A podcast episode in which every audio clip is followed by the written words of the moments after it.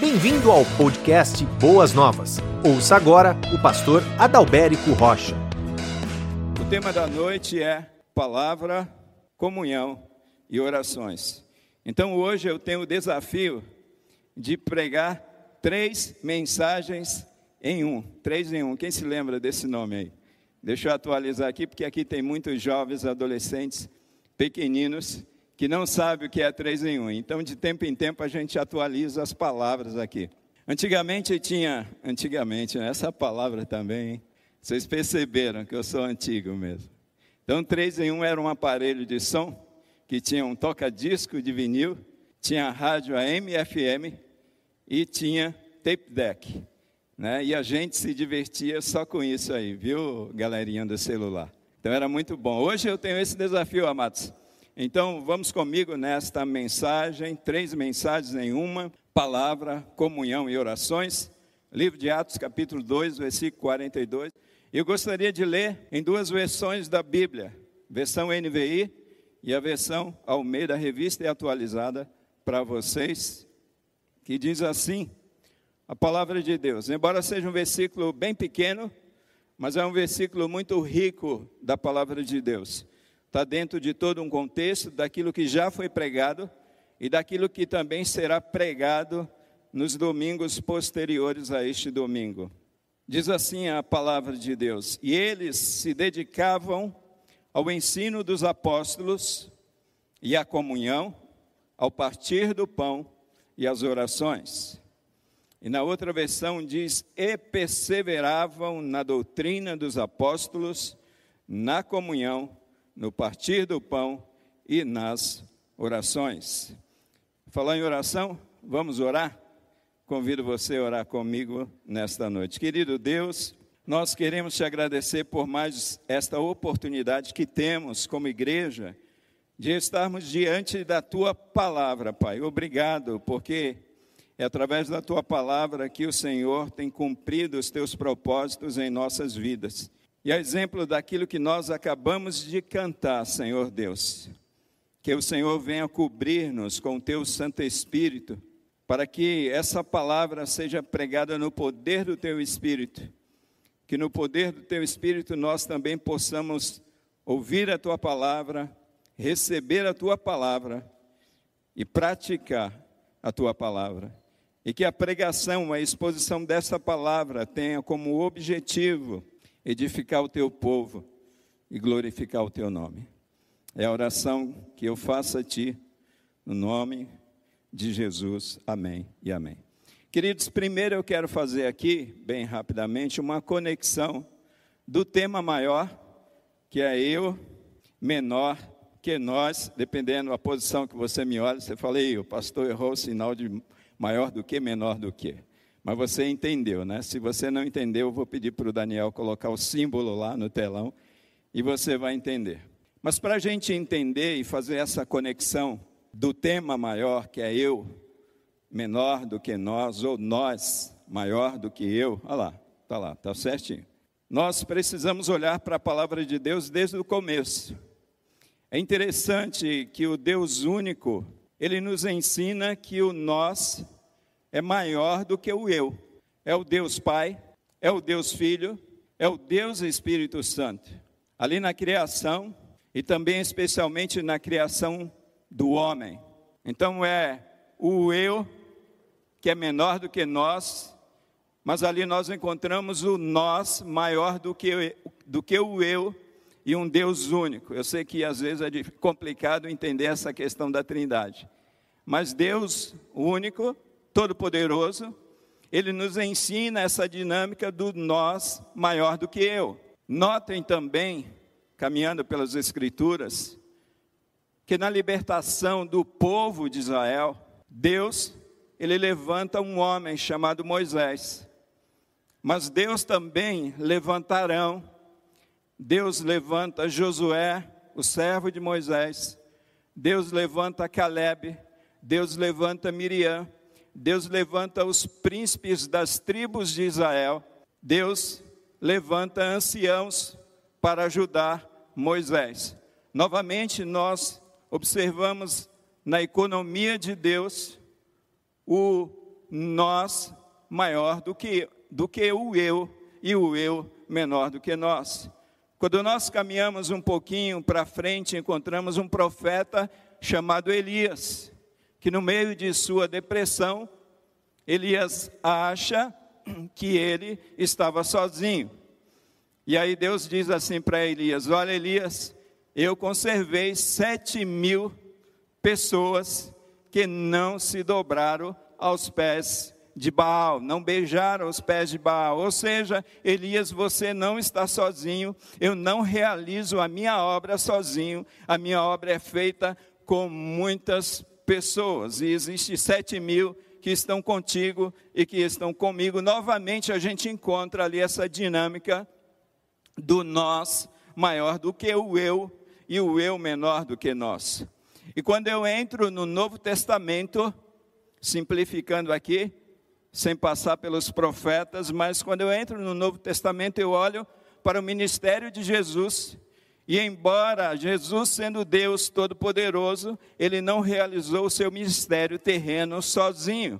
Jesus escolheu doze discípulos que posteriormente se chamaram apóstolos, e também Jesus separou 70 discípulos enviados para a evangelização, para realizar a obra de Deus. Novamente, na dinâmica do ministério de Jesus, nós podemos ver o eu menor do que o nós e o nós maior do que o eu. E quando nós entramos no livro de Atos, a gente vê um Deus nesta mesma perspectiva da realização da sua obra entre os homens.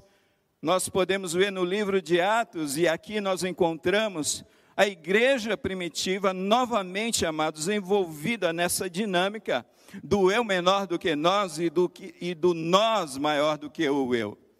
Então, essa igreja de Atos nos mostra que nós é maior do que o eu e nós somos mais fortes do que o eu. E aí o que eu aprendo, que embora a igreja seja feita de indivíduos, me parece que na economia de Deus não existe espaço para a individualidade. Olha que interessante. Então, meu amado irmão, minha amada irmã, você é muito importante na dinâmica da obra que Deus está realizando sobre a face da terra e entre os homens. Mas nesse texto, amados, e aí eu entro no tema propriamente dito, eu deixo o tema maior e entro num tema da noite, no tema menor palavra, comunhão e orações, nós podemos encontrar nesse texto três razões pelas quais a igreja de Atos ela segue poderosa, ela segue triunfante na sua missão, mesmo enfrentando as mais duras perseguições.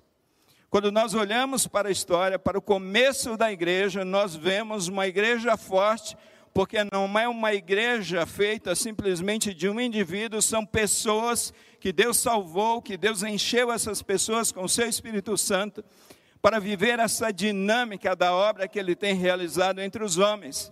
E a gente observa essa igreja e vê uma igreja vitoriosa, uma igreja triunfante, mas é uma igreja que está sustentada aqui num tripé.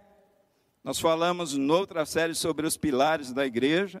Você pode reforçar esse tema no teu coração, voltando no nosso canal também e ouvindo esta série.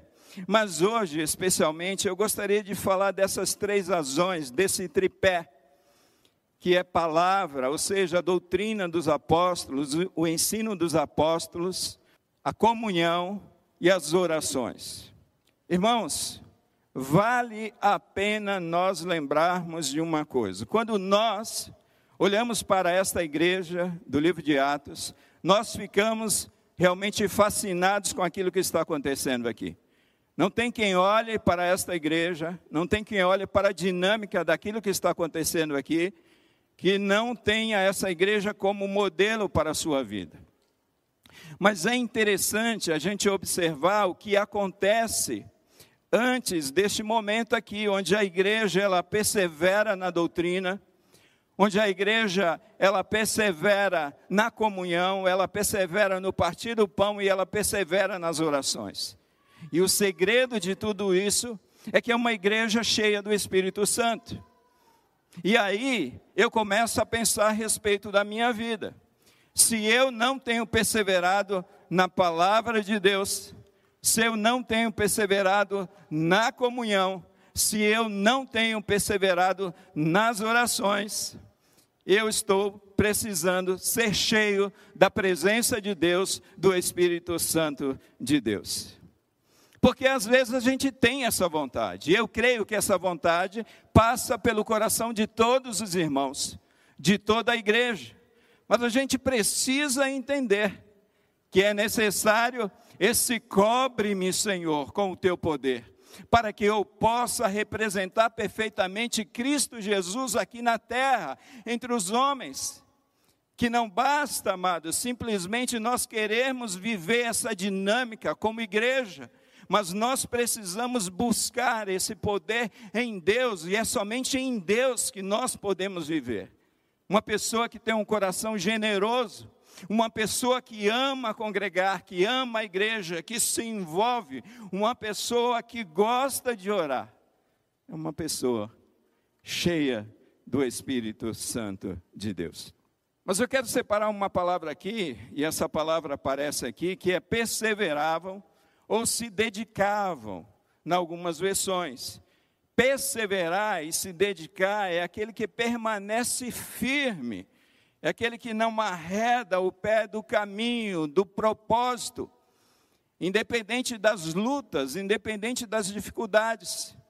E aí, amados, eu penso que viver essa vida como igreja é como você trilhar um caminho, uma vida cristã é um caminho se lembrando daquilo que Jesus nos ensinou, que Ele é o caminho.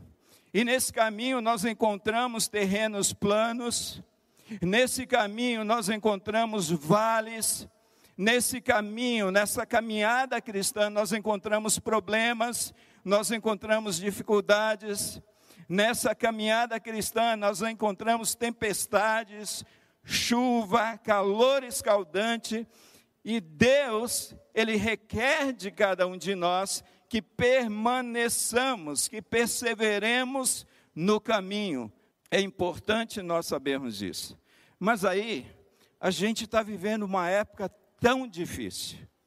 Uma época que um sociólogo chamado Zygmunt Bauman, é um polonês, e ele vai falar que nós estamos vivendo nesta era pós-moderna uma cultura líquida, uma cultura onde não existe mais bases firmes, uma cultura que não é mais sólida. É interessante que eu estava pesquisando a respeito desse assunto e o site Fronteiras do Pensamento, falando a respeito deste momento em que estamos vivendo, especialmente a respeito desse sociólogo, ele diz: houve um tempo em que conceitos eram sólidos, ideias, ideologias, relações, blocos de pensamento moldando a realidade e a interação entre as pessoas.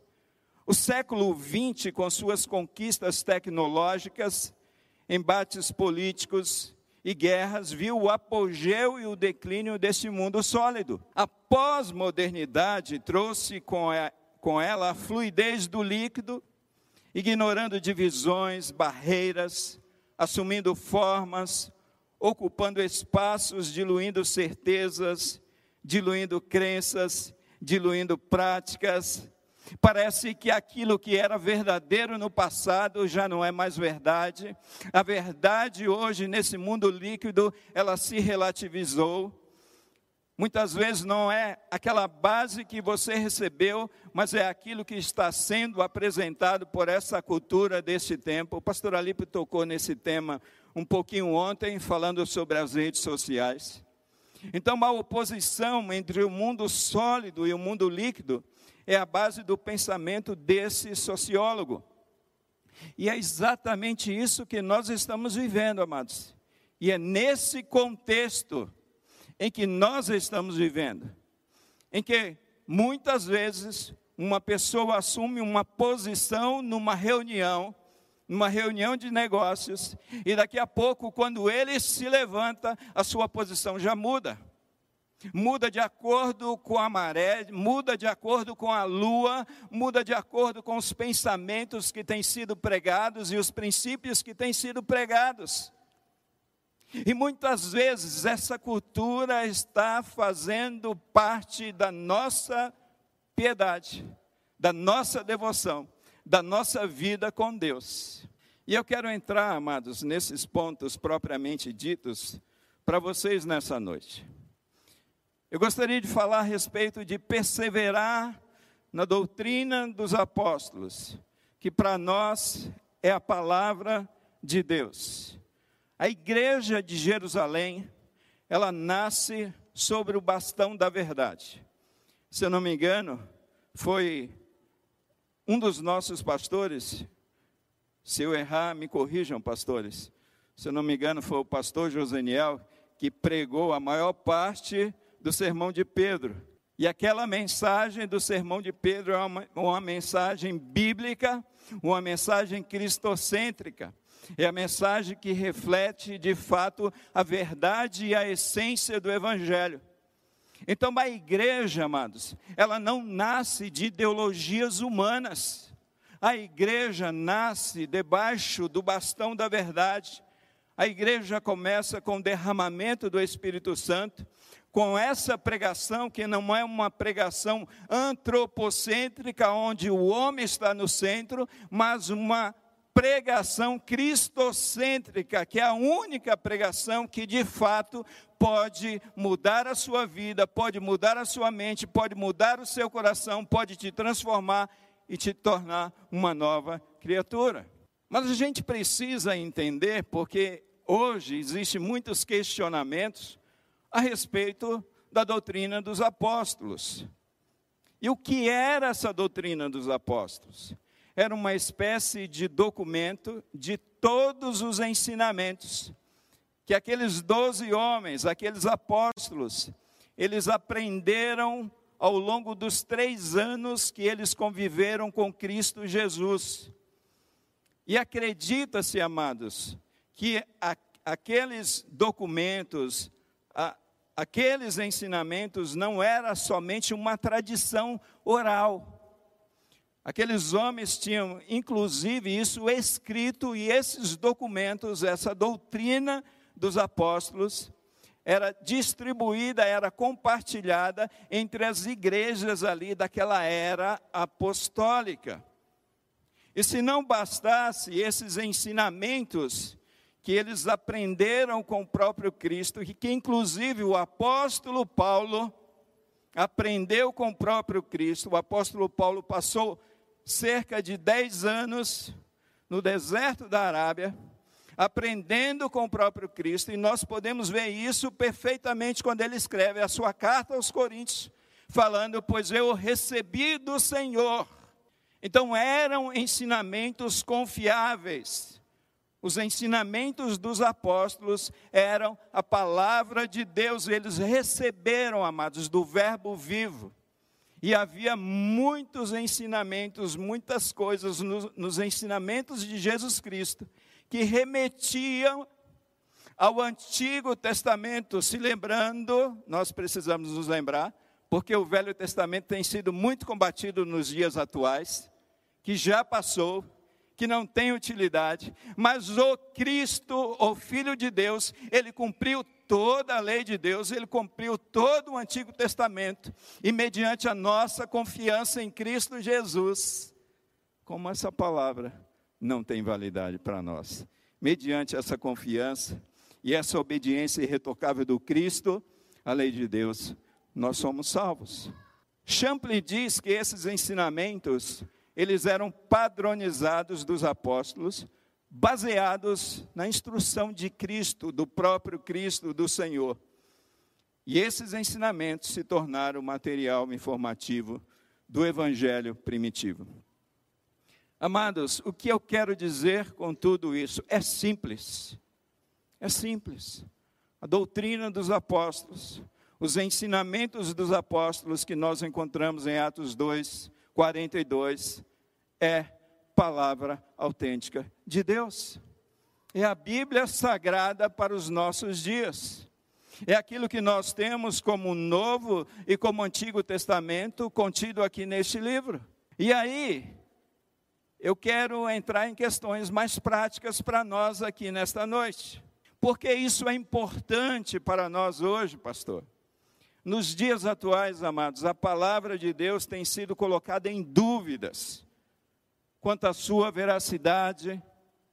A palavra de Deus tem sido colocada em dúvida com relação à sua suficiência. A palavra de Deus tem sido colocada em dúvida com relação à sua infalibilidade, à sua confiabilidade. É o que nós estamos vivendo nesse tempo presente. As pessoas estão colocando em xeque, em dúvida, a palavra de Deus e agindo assim, afastando os crentes, afastando a igreja da palavra de Deus. Amados, nós estamos vivendo um momento onde pastores não têm perseverado na palavra de Deus. Isso é uma realidade que nós temos lidado nesse tempo, uma época onde muitas vezes aquilo que tem sido pregado dos púlpitos das igrejas evangélicas desse país não reflete aquilo que está escrito na palavra de Deus, são doutrinas de homens, são doutrinas de demônios, como diz a palavra de Deus. Nós estamos vivendo, amados, um tempo onde cristãos não têm perseverado na palavra de de Deus. Irmãos, nós precisamos olhar para a história. Nós não podemos deixar de olhar para a história e vermos que o mundo tem experimentado desde há muito tempo processos de morte, porque o mundo rejeita a palavra de Deus, porque o mundo odeia a palavra de Deus. Quantas pessoas, amados, vivendo nesse tempo, pessoas que nós conhecemos um dia, pessoas que eram fervorosas na fé, pessoas que amavam a Deus, tinham uma vida santificada, mas simplesmente deixaram a palavra de Deus de lado, abandonaram a palavra e hoje são pessoas que estão mergulhadas no pecado, pessoas que estão longe de Deus, pessoas que estão longe da igreja. Queridos irmãos, quando nós deixamos a palavra, quando nós rejeitamos a palavra, quando nós não perseveramos na palavra, nós tropeçamos, nós caímos. Não é à toa que o salmista diz: Eu escondi a tua palavra, Senhor, no meu coração, para não pecar contra ti. Irmãos queridos, eu peço que vocês voltem os seus olhares neste tempo aqui comigo para a Europa a Europa que um dia foi conhecido como o continente cristão. A Europa que Deus usou de uma maneira tremenda para espalhar o evangelho por todas as partes do mundo. Mas a Europa que um dia se encantou com, com culturas humanistas, a Europa que um dia abraçou o liberalismo teológico, a Europa que um dia deixou de perseverar, de crer que a Bíblia de fato era a palavra de Deus.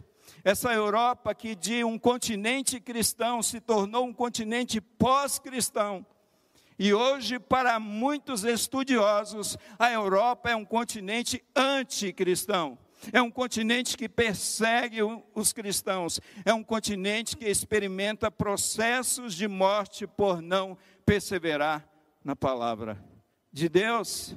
Irmãos, quando nós olhamos a história, a história reflete a importância, queridos, que nós precisamos perseverar nessa palavra de Deus. Nós precisamos perseverar na sã doutrina. Amados irmãos, é pela palavra de Deus que um dia nós fomos chamados ao arrependimento. O pastor Joseniel pregou aqui o sermão de Pedro. E mediante essa pregação poderosa, essa pregação cristocêntrica da palavra de Deus, aqueles homens ouviram uma voz de Deus e não precisou o pregador Pedro fazer apelo ao altar. Aqueles homens mesmo falaram: o que é que nós vamos fazer, o que é que nós precisamos fazer. E Pedro diz: arrependei-vos, arrependei-vos, arrependei-vos. Amados irmãos, é pela palavra de Deus, palavra genuína, palavra verdadeira, que nós somos chamados ao arrependimento. É pela palavra de Deus que um dia nós fomos regenerados, ou seja, pela palavra de Deus que um dia nós nascemos de novo, pela palavra de Deus, amados, que um dia nós fomos salvos. Então, como nós, sabendo de tudo isso, vamos nos desviar dessa palavra? Amados irmãos, nós precisamos acordar para esse tempo tão perverso que tem tirado a palavra de Deus dos púlpitos da igreja esse tempo tão difícil, onde nós temos tempo para tantas coisas, mas não temos tempo para ficar diante da palavra de Deus.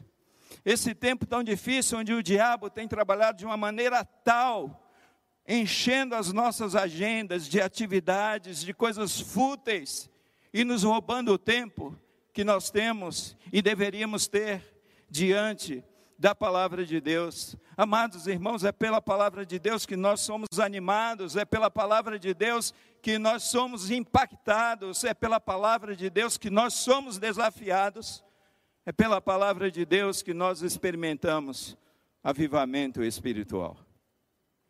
Se você conhece o livro de Neemias, você vai observar lá em Neemias capítulo 8, um grande avivamento acontecendo, porque o povo estava sedento pela palavra de Deus, e o povo não tinha pressa diante da palavra de Deus, e o povo decidiu perseverar na palavra de Deus. Esse é um pilar que você não pode se esquecer. Nós precisamos viver em perseverança, amados, na palavra de Deus. Você tem perseverado na palavra? A sua mente é dirigida pela palavra de Deus? O seu coração é dirigido pela palavra? O seu coração está cheio da palavra de Deus? Os seus pensamentos estão cheios dessa palavra, dessa palavra de Deus? A nossa alma está inundada do que num tempo como esse em que nós estamos vivendo? As nossas atitudes, as nossas conversas, os nossos relacionamentos, eles são cheios da palavra, da palavra, eles são norteados pela palavra de Deus. Amados, será que de fato nós amamos a palavra de Deus mais do que todas as coisas deste mundo? Será que a palavra de Deus está em nossa mão quanto está esses aparelhinhos infernais muitas vezes? O tempo todo. Nós vamos almoçar, levamos o celular. Você vai no toalete, você leva o celular. Você vai dormir, você leva o celular. Você vai sair com os amigos, você leva o celular. E você não sai do celular. Antes, os cristãos eram conhecidos como os homens Bíblias. Os homens que não deixavam, ficavam grudados na palavra de Deus, perseveravam na palavra de Deus e vivia a beleza da vida cristã. Hoje, infelizmente, amados, é isso aqui que tem controlado a maioria de nós. Infelizmente, isso aqui tem controlado a vida de muitos cristãos. Infelizmente, isso aqui tem dirigido as nossas vidas, as nossas mentes, os nossos corações e não a palavra de Deus. Mas em segundo lugar, amados, esse texto diz que a igreja perseverava na comunhão. Todos aqueles irmãos aqueles três mil que se converteram no sermão de Pedro, e aqueles 120 que foram o remanescente ali do discipulado, do corpo de discípulos, daquelas pessoas que seguiam a Jesus. São 3.120 pessoas perseverando na palavra, mas são 3.120 pessoas perseverando na comunhão. Mas o que é comunhão, pastor? Comunhão, vocês sabem que vem de uma palavra chamada koinonia. E koinonia significa que aqueles irmãos, aquelas pessoas tinham tudo em comum. Ou seja, a comunhão é comum, mas união, ou união em comum. Esta vida em conjunto entre os irmãos primitivos e era uma vida em comum, que não era falácia, amados. Era uma vida que era vista, e principalmente pelos de fora. E porque esses irmãos viviam essa comunhão gostosa no poder do Espírito Santo de Deus, se ajudando mutuamente, isso impactava aquele mundo, aquelas pessoas de fora da igreja. E se vocês observarem o contexto maior, os versículos seguintes, vocês verão que a palavra de Deus diz que a cada dia o Senhor acrescentava à igreja os que iam sendo salvos. Não precisava aqueles apóstolos ficarem pregando a palavra, desesperadamente fazendo apelos, porque a igreja de Cristo Jesus, no poder do Espírito Santo, perseverava na palavra, vivia de acordo com a palavra, mas vivia em unidade do Espírito Santo de Deus. A gente, quando olha para esse texto, amados, nós não vemos cristãos solitários, nós não vemos ali cristãos abandonados à sua própria sorte, mas a gente vê o povo de Deus sendo acolhido nas suas mais difíceis e, quem sabe, impossíveis para alguns necessidades. A palavra de Deus diz que aquele povo estava junto, Aquele povo comia junto, aquele povo repartia o pão. E repartia o pão, é a cesta básica, mas aquele povo repartia o pão, eh, celebrava a ceia. Aquele povo estava presente na igreja. Havia muita devoção, aquele povo amava a igreja, amados. Aquele povo gostava de igreja. Aquele povo gostava de congregar. Como dizem os antigos pastores, aquele povo gostava de fazer bolinha. Eu sei que hoje está muito difícil com essa pandemia. Mas tome cuidado com essa pandemia, porque essa pandemia, amados, pode esfriar o desejo no teu coração de ter comunhão com o povo de Deus.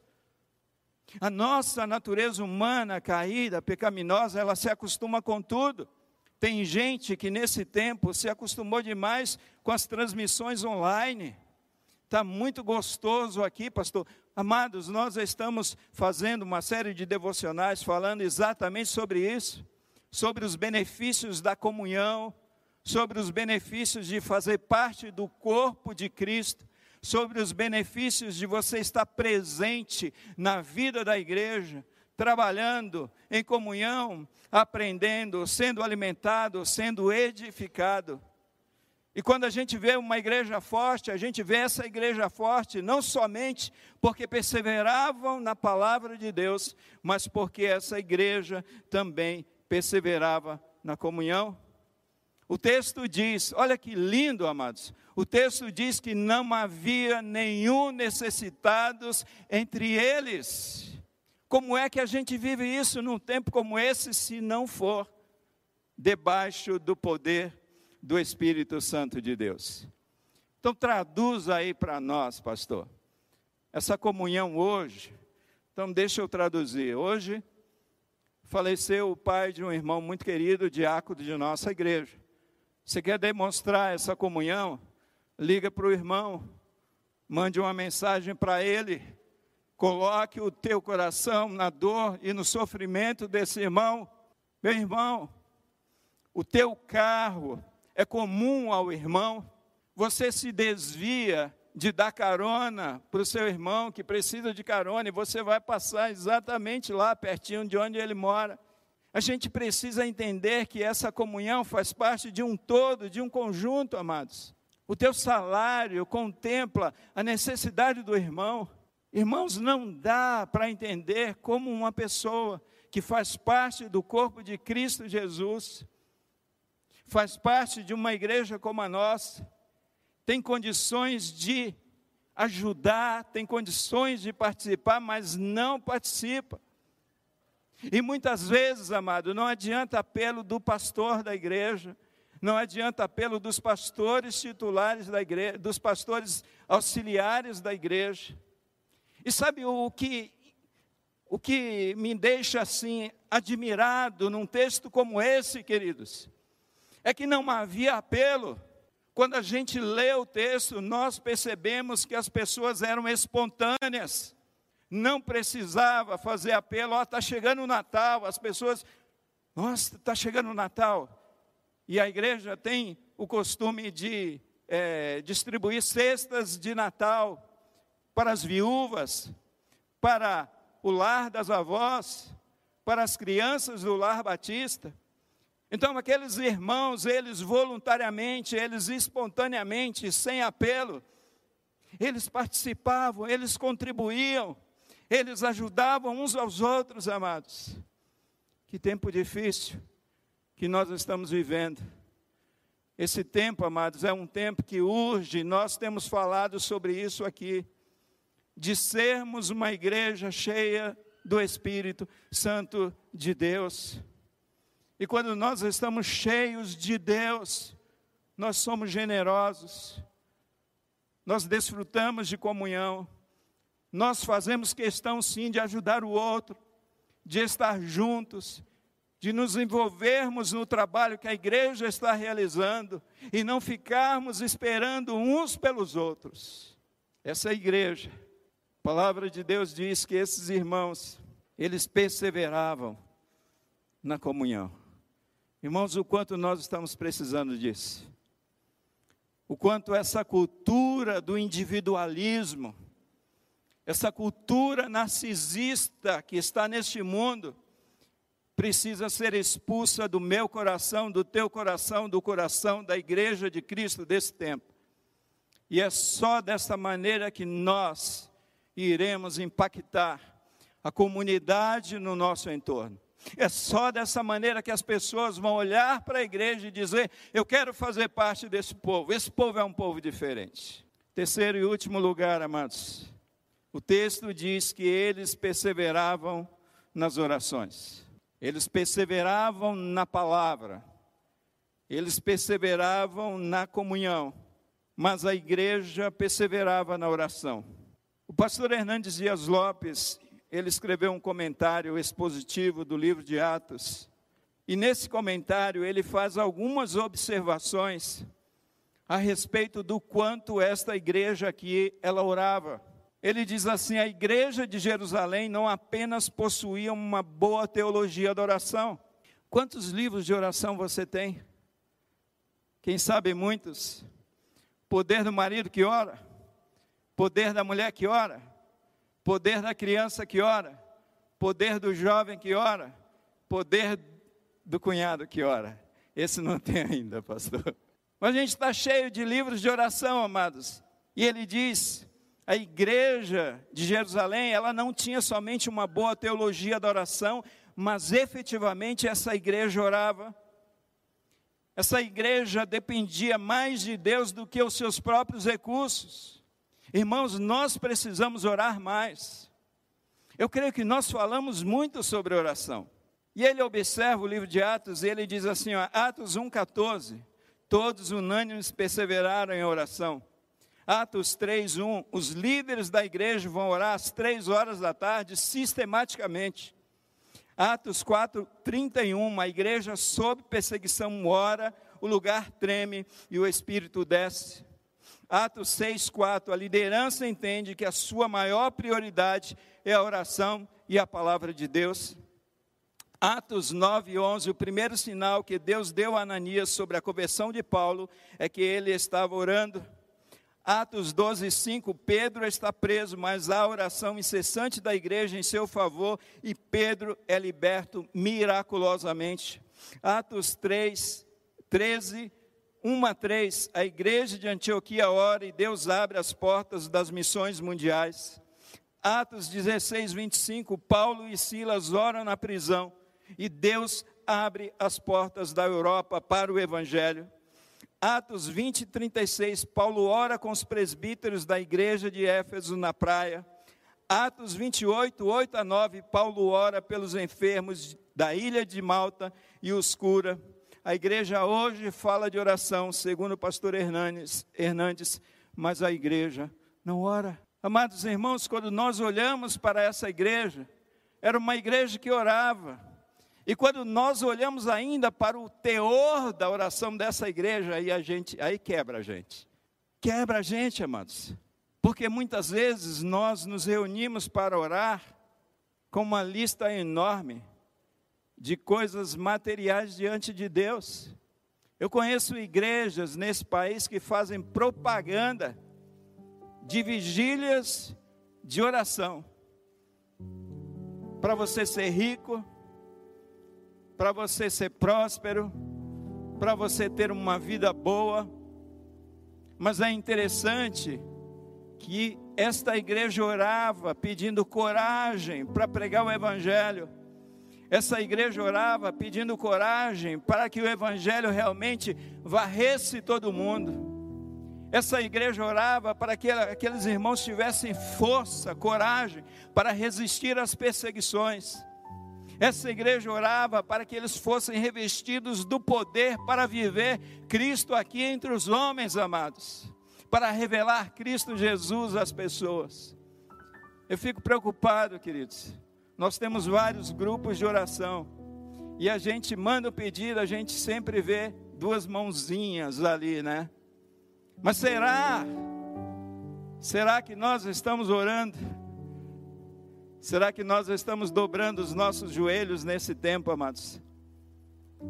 Enquanto eu estava preparando esse sermão, eu me lembrei eu sou antigo mesmo, viu? Eu me lembrei de décadas atrás, em que a igreja evangélica brasileira fazia vigílias de oração, mas eram vigílias mesmo. A igreja se reunia no começo da noite, sete, oito horas da noite, e a igreja orava a noite toda. Às seis horas da manhã, a igreja ia embora, ia para suas casas. Tempos depois, nós criamos as minis, minis vigílias. Nós não aguentamos mais orar. Só um pouquinho, pastor, tá bom. E aí criamos as minis vigílias de oração. E aí, pouco tempo depois, nós criamos jornada de oração. E daqui a pouco, amados, o que é que nós vamos criar com relação à oração? Irmãos, nós precisamos entender o quanto o poder de Deus vem sobre a vida da igreja que ora. Eu poderia, quem sabe, ficar a noite toda com vocês aqui, contando testemunhos para vocês a respeito de pessoas que foram curadas miraculosamente através da oração.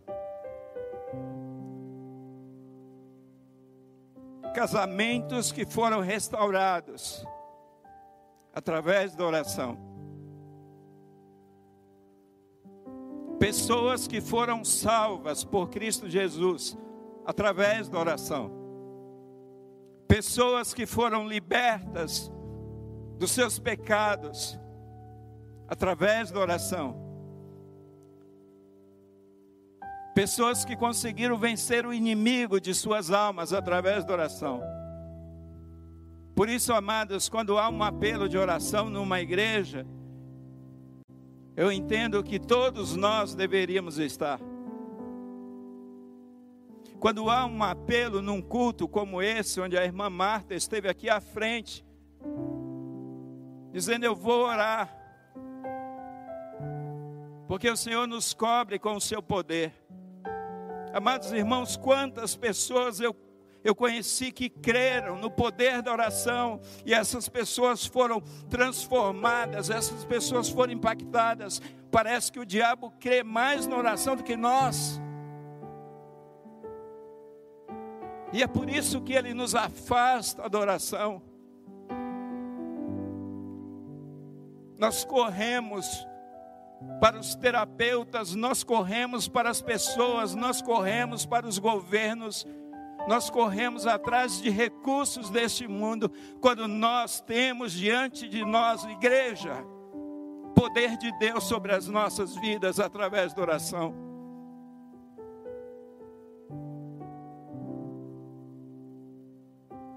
Quantas pessoas você conhece que eram pessoas duras, Você fala, isso aí não se converte, não. Mas ali havia uma mulher, ali havia um homem, ali havia uma igreja orando e o Senhor converteu o coração daquela pessoa. Por que vocês acham que Paulo se converteu ao Evangelho? Pelo testemunho dessa igreja? Sim. Mas pelo poder de uma igreja que orava, amados.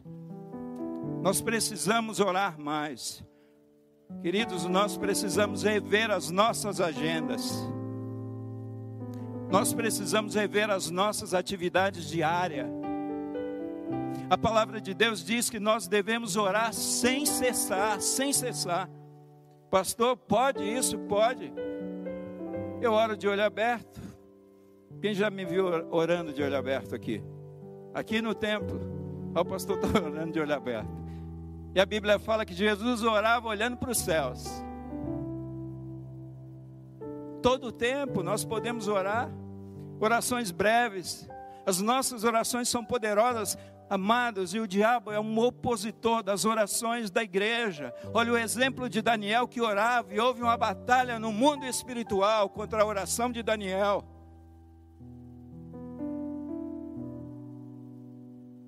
O diabo está usando vários artifícios, amados, para nos tirar do momento de oração. Seja na tua casa, seja numa reunião de oração aqui em nossa igreja, seja onde for. Queridos irmãos, nós temos mais de 160 homens no nosso grupo de WhatsApp. Toda terça-feira nós temos reunião de oração, umas 20 horas. E sabe quanto, quantos nós temos lá? 20 pessoas orando. Nós precisamos orar, amados. Nós precisamos voltar à oração. E se não bastasse, Jesus, em Lucas 18, versículo 1 até o versículo 8, ele conta uma parábola interessante. É a parábola do juiz Inico. E ele conta essa parábola, ele explica ali nos primeiros versículos, capítulo 18, 1 a 8 Jesus ensina sobre o dever de orar sempre. O dever de orar sempre, sem nunca desanimar. Irmãos, a gente começa a orar, a gente começa a bocejar. Eu me lembro quando era criança, eu brincava nos jardins que tinha na frente da igreja, corria para lá, corria para cá. Entrava na igreja, o pastor pedia para orar, o pastor começava a orar, sabe o que acontecia? Sabe, né? Eu dormia. E quantos de nós? Vamos orar aqui em família? Vamos. Começa a orar. Papai, faz aquela oração curta, não faz aquela oração comprida, não. Aí você está no meio da oração, está todo mundo dormindo, todo mundo roncando. Verdade, irmãos. A gente tem uma dificuldade tremenda com orar, coração. Se for louvor, a gente pula aqui, pula, pula, pula, pula, pula. Não que a gente não deva louvar, a gente tem que louvar. Mas na hora de orar, a gente precisa orar. Essa igreja perseverava na palavra, essa igreja perseverava na comunhão, e essa igreja perseverava na oração. E amados, se nós neste tempo que estamos vivendo, desejamos ser uma igreja vitoriosa e triunfante, nós precisamos continuar perseverando na palavra de Deus, continuar perseverando na comunhão com os irmãos e continuar perseverando na oração. Eu quero fazer um apelo para vocês aqui. Você ouviu essa palavra? São três mensagens em uma. Eu procurei ser o mais breve possível. Mas você entendeu. Você tem perseverado na palavra de Deus? Você tem perseverado na comunhão com os irmãos? Você tem perseverado nas orações? Se você não tem, eu gostaria que você ficasse em pé e eu quero orar por mim e por você.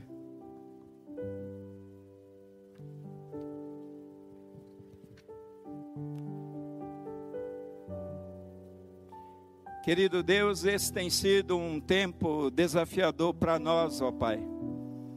Esse tempo onde nós mudamos o tempo todo. Nós mudamos as nossas opiniões da noite para o dia. Nós mudamos de acordo com a cultura, com o curso deste mundo. E o quanto isso, ó Pai, muitas vezes está impregnado no nosso coração, na nossa dinâmica de vida. E o quanto isso tem impedido, ó Pai, que nós vivamos a maneira como o Senhor deixou para que vivamos. Ó Pai, nós queremos te pedir perdão, ó Deus, porque nós deixamos a tua palavra de lado. Nós queremos pedir perdão ao Senhor, porque muitas vezes nós temos dificuldade de acolher os irmãos, de ajudar, Muitas vezes é a nossa cultura, muitas vezes a cor da pele, muitas vezes a família da qual nós viemos. São tantas coisas, ó Deus, que se interpõem para que não aconteça a comunhão do teu povo, e a tua palavra diz: ó, quão bom e quão suave é que os irmãos vivam em comunhão, porque ali o Senhor ordena a tua bênção. Ó Deus, mas nos ajuda também a voltarmos ao recinto secreto da oração, ó Pai. Nos ajuda, Senhor. Nos ajuda a nos livrarmos de todos os empecilhos, de todos os impedimentos que o diabo tem colocado diante de nós também. Que nós possamos orar mais, que nós possamos ter mais comunhão com o Senhor através da oração.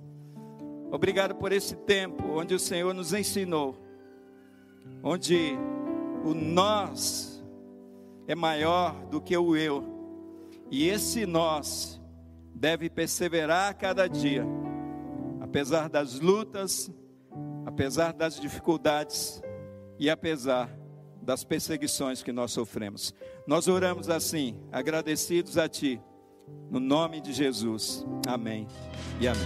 Você ouviu o podcast Boas Novas. Se você quer saber mais sobre a nossa igreja, nos siga no Instagram, arroba Igreja Boas Novas, e nos siga também no nosso podcast.